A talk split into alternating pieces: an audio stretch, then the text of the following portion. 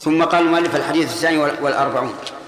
عن أنس بن مالك رضي الله عنه قال سمعت رسول الله صلى الله عليه وسلم يقول قال الله تعالى طيب.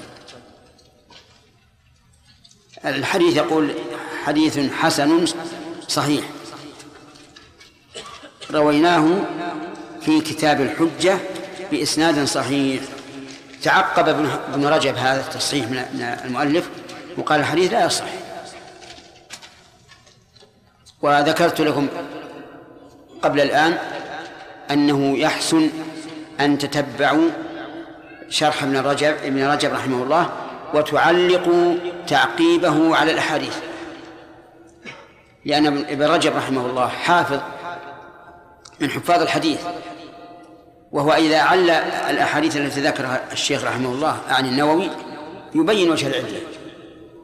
لكن هذا المعنى معنى الحديث بقطع النظر عن إسناده معناه صحيح. وأن الإنسان يجب أن يكون هواه تبعا لما جاء به النبي صلى الله عليه وعلى آله وسلم.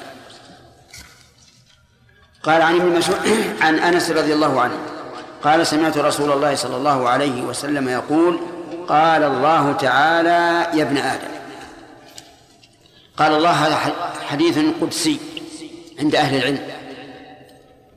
ويقال في الحديث القدسي في تعريفه التعريف السالم هو ما رواه النبي صلى الله عليه وعلى آله وسلم عن ربه. ولا تبحث هل رواه بالمعنى أو رواه باللفظ لأنك غير مكلف بهذا. أن تقول كما قال الصحابة حين نقلوا الحديث فيما يرويه عن ربه. طيب قال يا ابن آدم إنك ما دعوتني ورجوتني غفرت لك على ما كان منك ولا أبالي.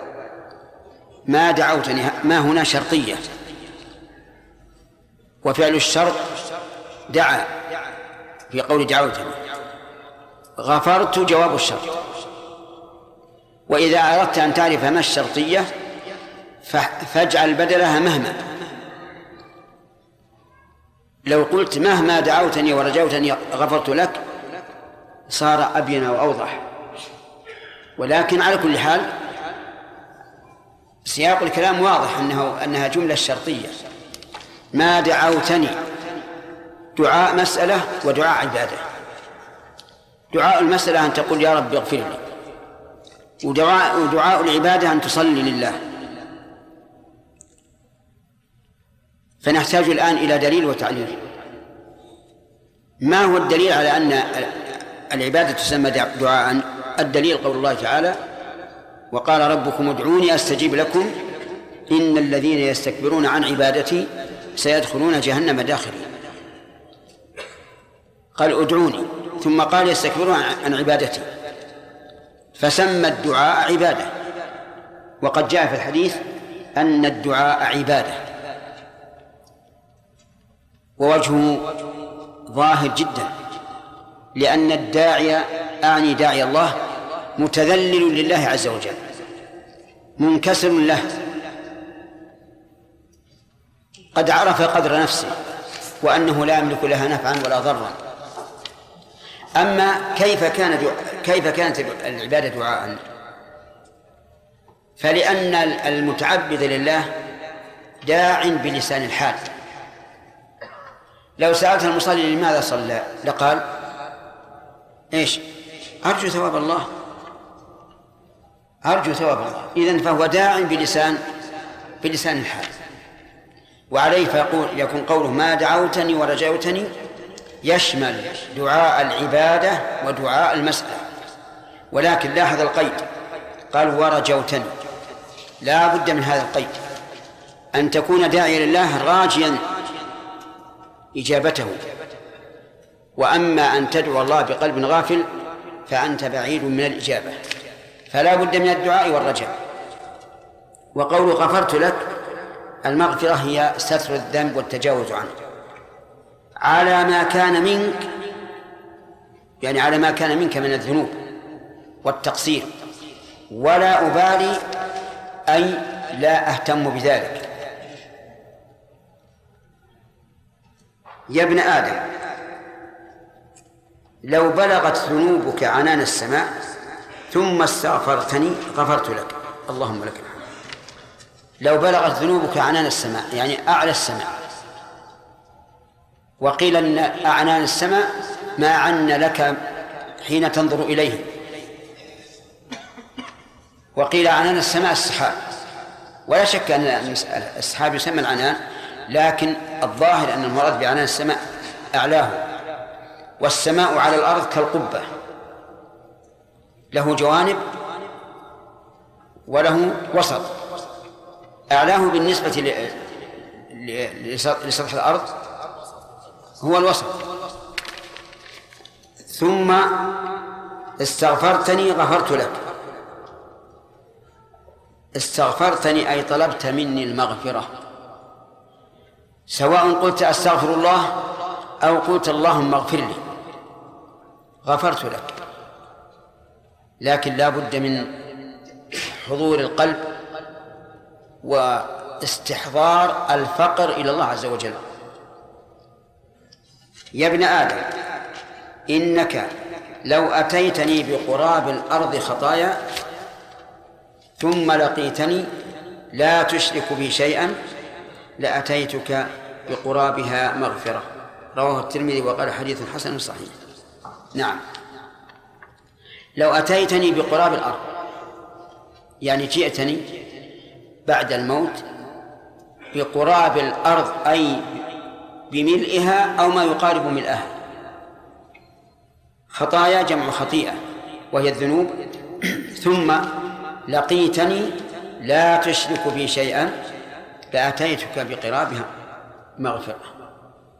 لأتيتك بقرابها مغفرة. وهذا لا شك من نعمة الله وفضله. يأتي الإنسان ربه بملء الأرض خطايا ثم يؤتيه عز وجل بقرابها مغفرة. هذا لا شك أنه من فضل الله عز وجل. وإلا فمقتضى العدل أن يعاقبه على الخطايا. لكنه جل وعلا يقول بالعدل و و ويعطي الفضل. في هذا الحديث فوائد منها شرف بني آدم حيث وجه الله إليه الخطاب. يا ابن آدم ولا شك أن بني آدم فضلوا على كثير ممن, ممن خلقهم الله عز وجل وكرمهم الله سبحانه وتعالى. قال الله عز وجل ولقد كرمنا بني آدم وحملناهم في البر والبحر ورزقناهم من الطيبات وفضلناهم على كثير ممن خلقنا تفضيلا. ومن فوائد هذا هذا الحديث أن كلمة ابن أو بني أو ما أشبه ذلك إذا أضيفت إلى القبيلة أو إلى الأمة تشمل الذكور والإناث. وإذا أضيفت إلى شيء محصور فهي للذكور فقط. هنا مضافة إلى؟ يا ابن آدم. إلى الأمة كلها إلى كل بني آدم. فيشمل إيش؟ الذكور والإناث. يتفرع على هذه المسألة. لو قال قائل هذا هذا البيت وقف على بني فلان وهو واحد. يعني بني وقف على بني صالح. ما من يشمل؟ الذكور والإناث ولا الذكور فقط؟ الذكور فقط لأنهم محصورون. أما لو قال هذا وقف على بني تميم شمل الذكور والإناث. من فوائد هذا الحديث أن من دعا الله ورجاه فإن الله تعالى يغفر له.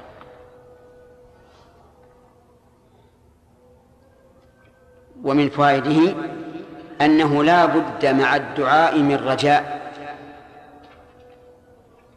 وأما القلب الغافل اللاهي الذي يذكر الدعاء على وجه العادة فليس حريا بالإجابة.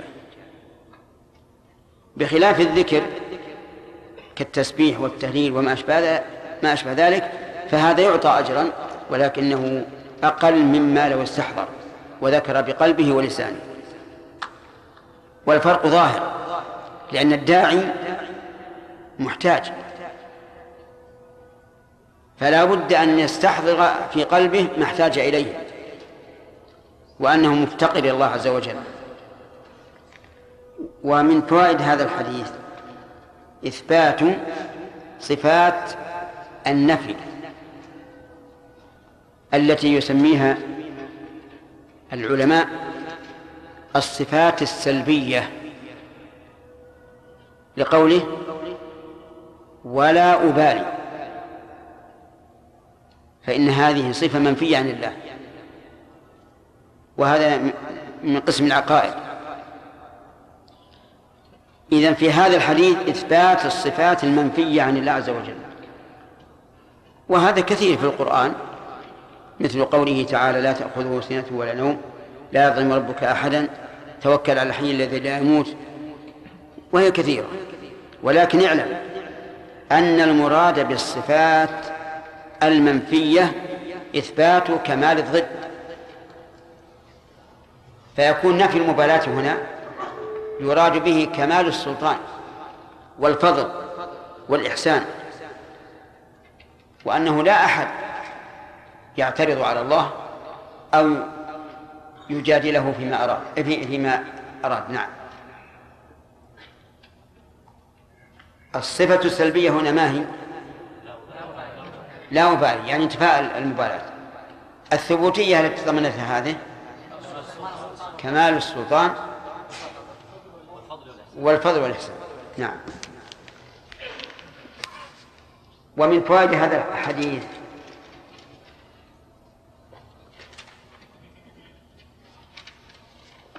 نعم. من فوائد هذا الحديث أن الله تعالى يغفر الذنوب جميعا مهما عظمت. لقوله لو بلغت ذنوبك عنان السماء ثم لقيتني لا تشرك بي شيئا. نعم. ثم لا. ثم استغفرتني غفرت لك. وأن الإنسان متى استغفر الله عز وجل من أي ذنب كان عظما وقدرا فإن الله تعالى يغفره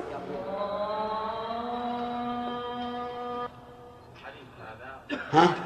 أقول في هذا الحديث نعم. في قوله تعالى إن الله لا يغفر أن يشرك به ويغفر ما دون ذلك لمن يشاء وردت أن الشرك لا يغفر الله سبحانه وتعالى إلا بالتوبة.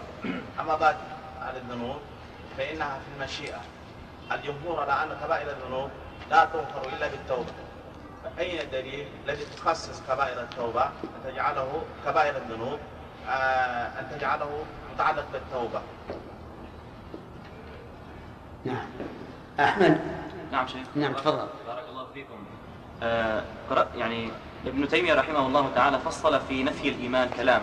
نعم. نحاول أن نفهم معناه منكم. نعم. وهو آه قوله أن أن الله أن النبي صلى الله عليه وعلى آله وسلم إذا نفى الإيمان عن شخص إذا فعل فعلا أو ترك أمرا آه فإن هذا نفي للإيمان الواجب.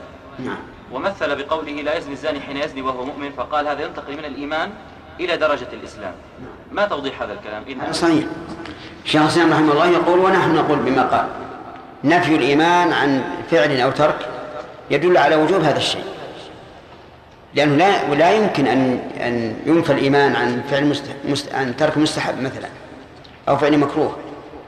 وقولنا أن هذا نفي كمال ليس معناه أن الكمال الذي هو النفي.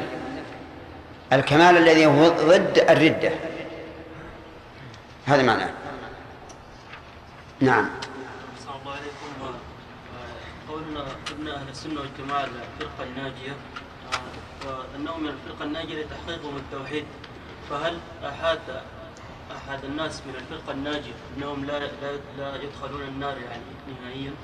كيف يدخل الفرقة الناجية قد تستحق النار. قد يعذب الواحد منهم بقدر بقدر ذنوبه. وقوله صلى الله عليه وعلى آله وسلم كلها في النار إلا واحدة يعني في النار خلودا. وأن الناجية قد يحصل منها ذنوب. نعم كيف يكون الرجاء؟ ما تعرف الرجاء. الرجع هنا الطمع. في حصول مقصودك أنت لو سألت واحد من الناس وأنت ما تطمع إنه إنه يعطيك. ما ما ما تقول رجع رجوته. لكن إذا طمعت فأن يعطيك هذا الرجع طيب. نعم. كيف؟ لا لا لا. يعني كون قلبك يطمع في حصول هذا الشيء. وذكرنا لكم الحديث ادعوا الله وأنتم موقنون بالإجابة. طيب. انتهى هذا الوقت. ها؟ لا لا غلطان. طيب نمشي. آه، نعم. من فوائد هذا الحديث قلنا أن الإنسان لو بلغ بلغت ذنوبه ما بلغت ثم استغفر الله غفر الله له. وهذا كقوله تعالى ومن يعمل سوءا أو يظلم نفسه ثم يستغفر الله يجد الله غفورا رحيما. ولكن هل الاستغفار مجرد قول الإنسان اللهم اغفر لي أو أستغفر الله؟ لا. لا بد من فعل أسباب المغفرة وإلا كان دعاؤه كالاستهزاء. كما لو قال الإنسان اللهم ارزقني ذرية طيبة هل معناها أنك تسأل فقط ولا تعمل لحصول الذرية أو تعمل لحصول الذرية؟ تعمل. إذن فما هو الذي يحصل به المغفرة؟ الذي تحصل به المغفرة التوبة. التوبة إلى الله عز وجل. وحينئذ نتكلم على التوبة بإسهاب. التوبة من تاب يتوب إذا رجع. وهي الرجوع من معصية الله إلى طاعته. هذه التوبة. الرجوع من معصية الله إلى طاعته. ويشترط لها خمسة شروط. الشرط الأول الإخلاص والثاني الإقلاع والثاني الندم على ما حصل والثالث الإقلاع والرابع العزم على أن لا يعود والخامس أن يكون في وقت تجاب فيه التوبة أو في وقت تقبل فيه التوبة. خمسة شروط. الإخلاص امشي معنا. والندم والإقلاع والعزم على أن لا يعود وأن يكون في وقت تقبل فيه التوبة. أما الإخلاص فإنه شرط في كل عبادة والتوبة من العبادات. قال الله عز وجل وما أمروا إلا ليعبدوا الله مخلصين له الدين. فمن تاب مراءة للناس أو تاب خوفا من سلطان لا تعظيما لله عز وجل فإن توبته غير مقبولة. الثاني الندم وهو انكسار الإنسان وخجله أمام الله عز وجل أن فعل ما ما نهى عنه أو ترك ما أوجب عليه. فإن قال قائل الندم انفعال في النفس كيف يسيطر الإنسان عليه؟ فالجواب أنه يسيطر عليه إذا أشعر نفسه بأنه في خجل من الله عز وجل وحياء من الله ويقول ليتني لم أفعل وما أشبه ذلك. وقال بعض أهل العلم إن الندم ليس بشر. أولا لصعوبة لصعوبة معرفته. والثاني أن أن الرجل إذا أقلع فإنه لم يقلع إلا وهو نادم وإلا للسمر. لكن أكثر أهل العلم رحمهم الله على أنه لا بد من ذلك. لا بد أن يكون في قلبه ندم. الثالث الإقلاع عنها أي عن المعصية التي تاب منها. فإن كانت المعصية ترك واجب يمكن تداركه. وجب عليه أن يقوم بالواجب. كما لو أذنب الإنسان بمنع الزكاة. فإنه لا بد أن امشوا. لا بد أن يؤدي الزكاة. أو كان فعل محرم مثل أن يسرق لشخص مالا ثم يتوب فلا بد أن يرد المال إلى صاحبه. وإلا لم تصح توبته. فإن قال قائل هذا رجل سرق مالا من شخص وتاب إلى الله. لكن المشكل كيف يؤدي هذا المال إلى صاحبه؟ يخشى إذا أدى المال إلى صاحبه أن يقع في مشاكل.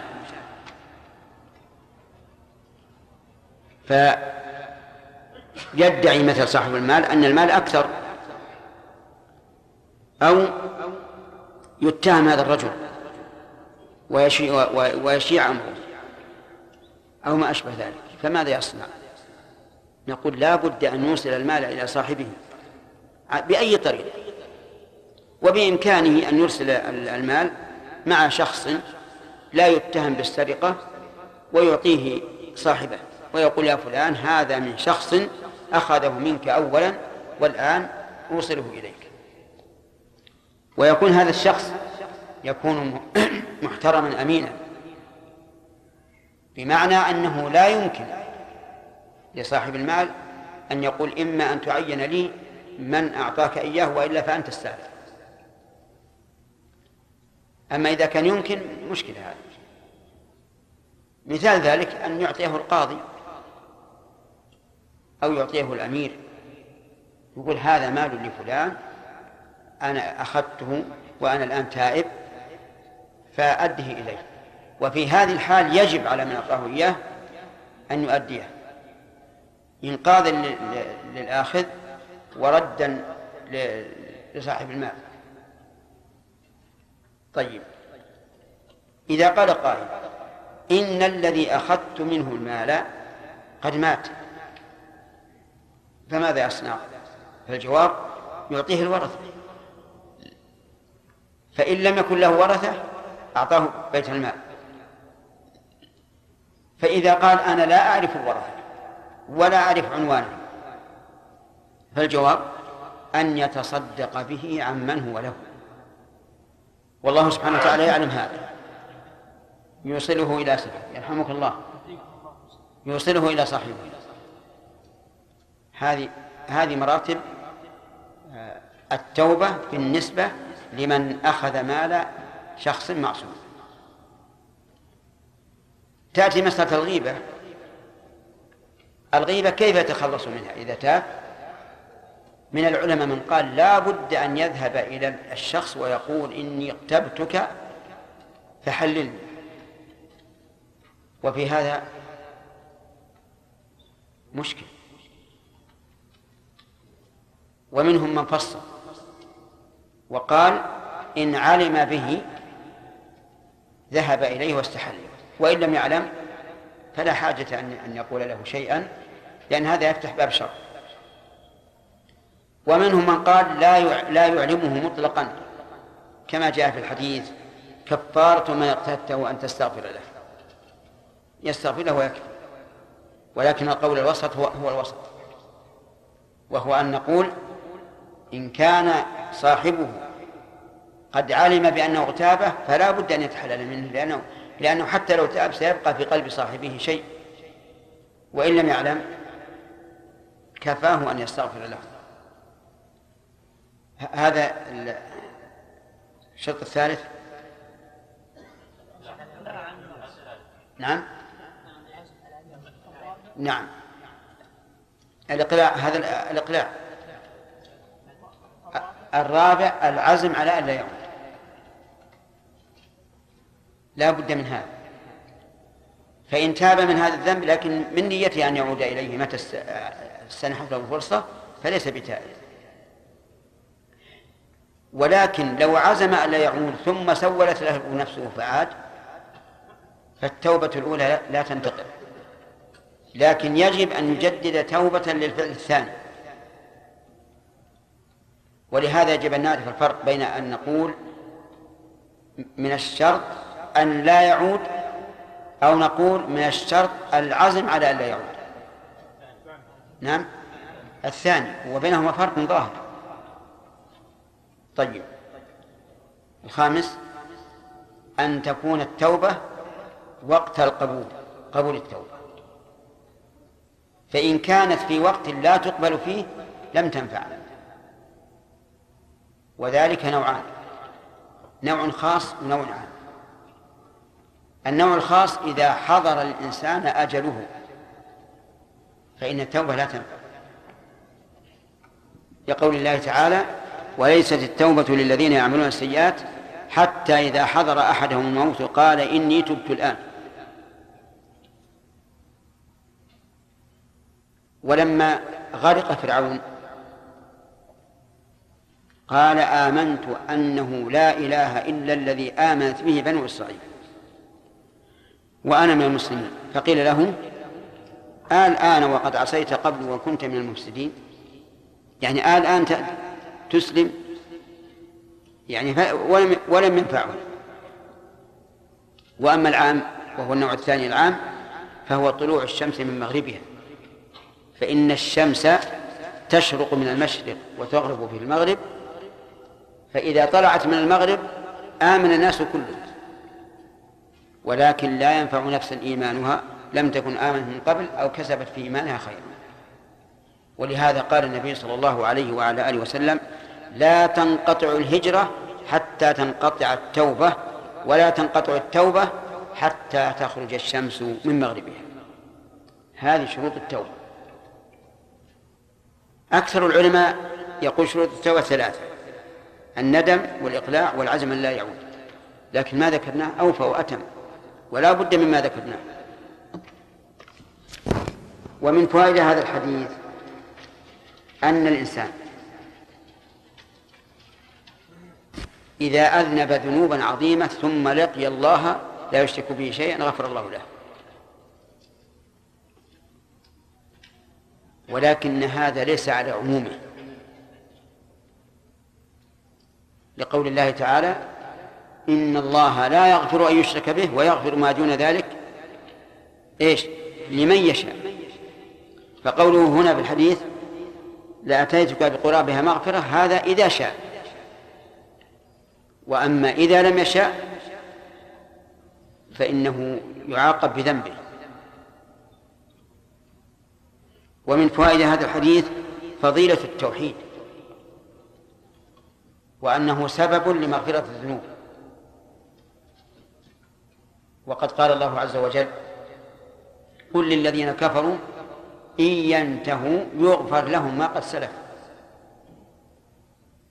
مهما عظمت الذنوب إذا انتهى الإنسان عنها بالتوحيد غفر الله له.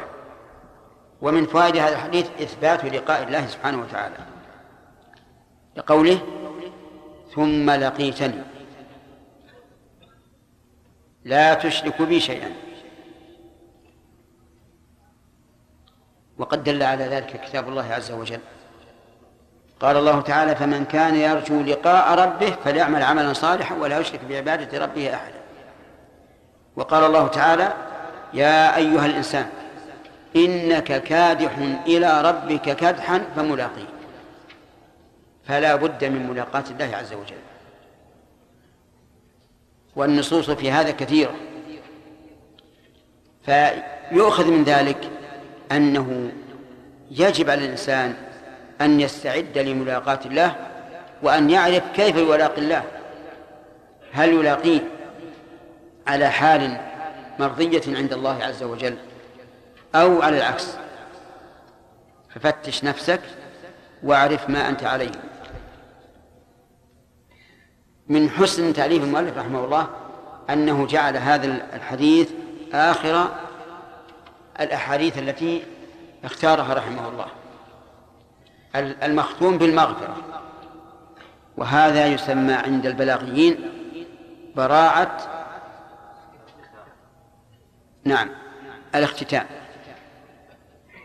عندهم براعة اختتام وبراعة افتتاح.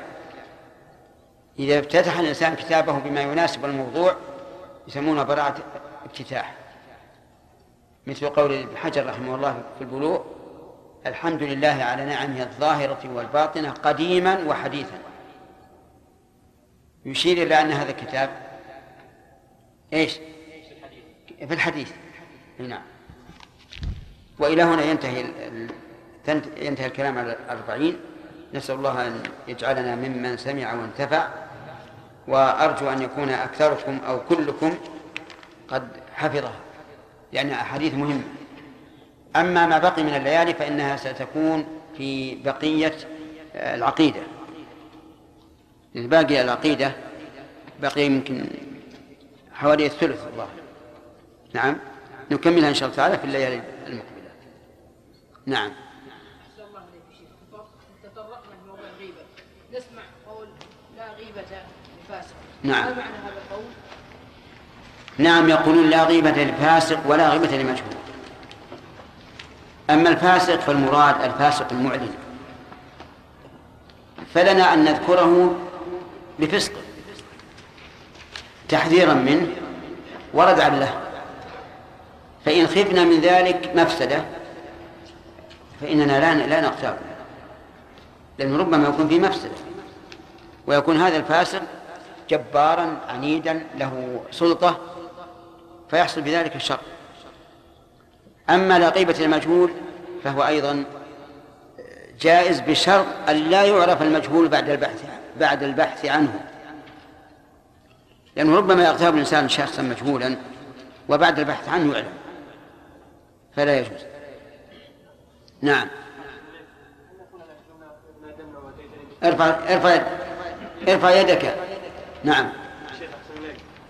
هل الجمله الثانية يا ابن آدم لو أتيتني بقراب الأرض خطايا هل نقول هي توكيد للجملة الأولى؟ لا لا. الجملة الأولى يقول استغفرتني الجملة الأولى حصل منه عمل يمحو به الذنوب. أما هذا مجرد فضل الله عز وجل. أنه لما حقق التوحيد صار جزاؤه أن يغفر له. ولكن الحديث كما قلت لكم مقيد بما جاء في الآية الكريمة. ويغفر ما دون ذلك لمن يشاء. نعم الكبائر يترتب عليها الحد الكبائر. لا ما هو ما هو على كل حال. الكبائر فيها فيها ما يترتب عليها نعم. الكبائر التي يترتب عليها الحد. هذا سؤالك؟ طيب. ما ما يرفع عليه الحد. هذا الإنسان إنما يتوب إلى الله. هل الله يغفر له ذنوبه ولا ما يغفر؟ نعم يغفر له ذنوب. إذا تاب قبل القدرة عليه محى الله عنه الذنب. نعم. ارفع يدك يلا اسأل.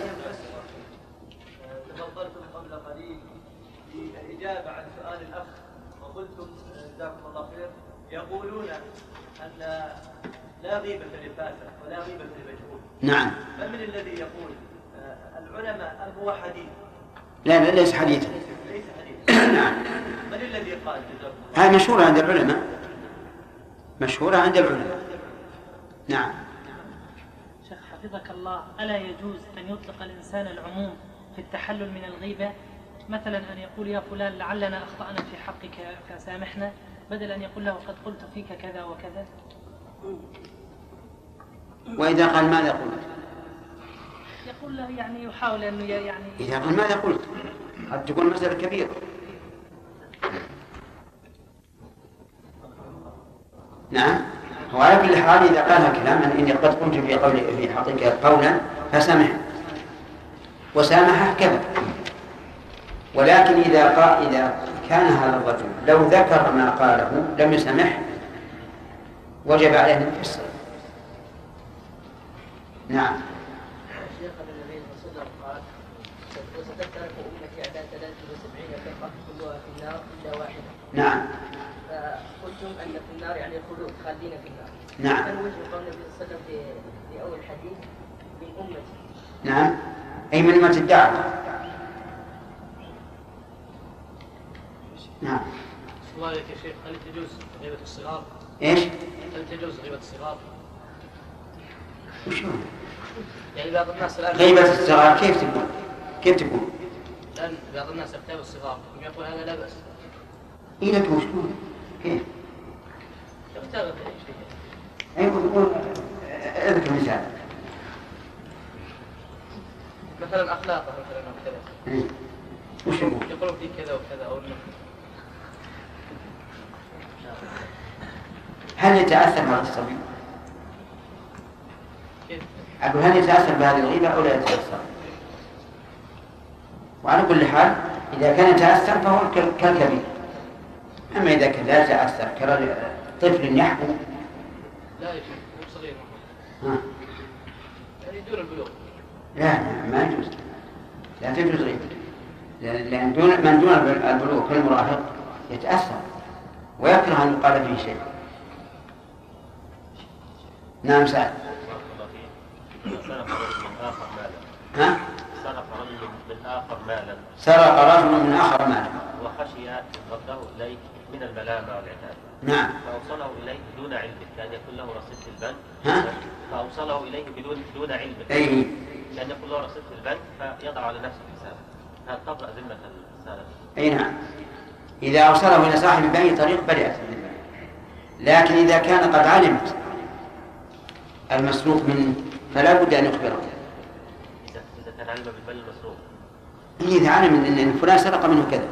لا هو ما يعلم. ما يعلم. الشخص هو سرق دون علم صاحبه طيب إذا كان دون علم لا بأس. أما إذا كان قد سرق وعلم لا بد أن أن يبلغه. عبد الرحمن. شيخ أحسن الله إليكم رجل لا يستطيع أن يترك الغيبة.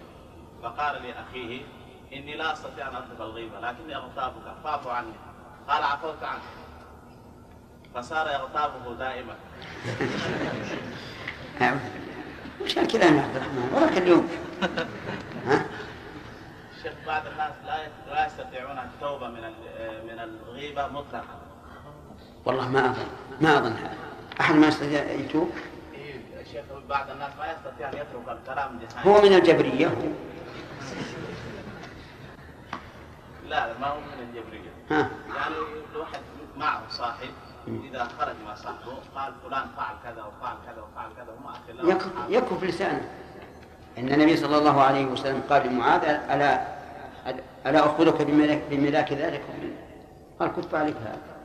إذا سامح لكن إذا سامح بيقول آه، كل ما كل ما جلس مجلس اغتبني أحد بيقول هذا؟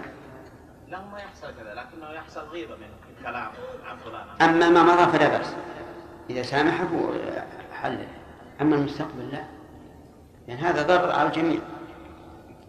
بارك الله فيك. أيهما أولى للمسلم أن يكثر من الاستغفار أم يكثر من ذكر الله؟ كلها.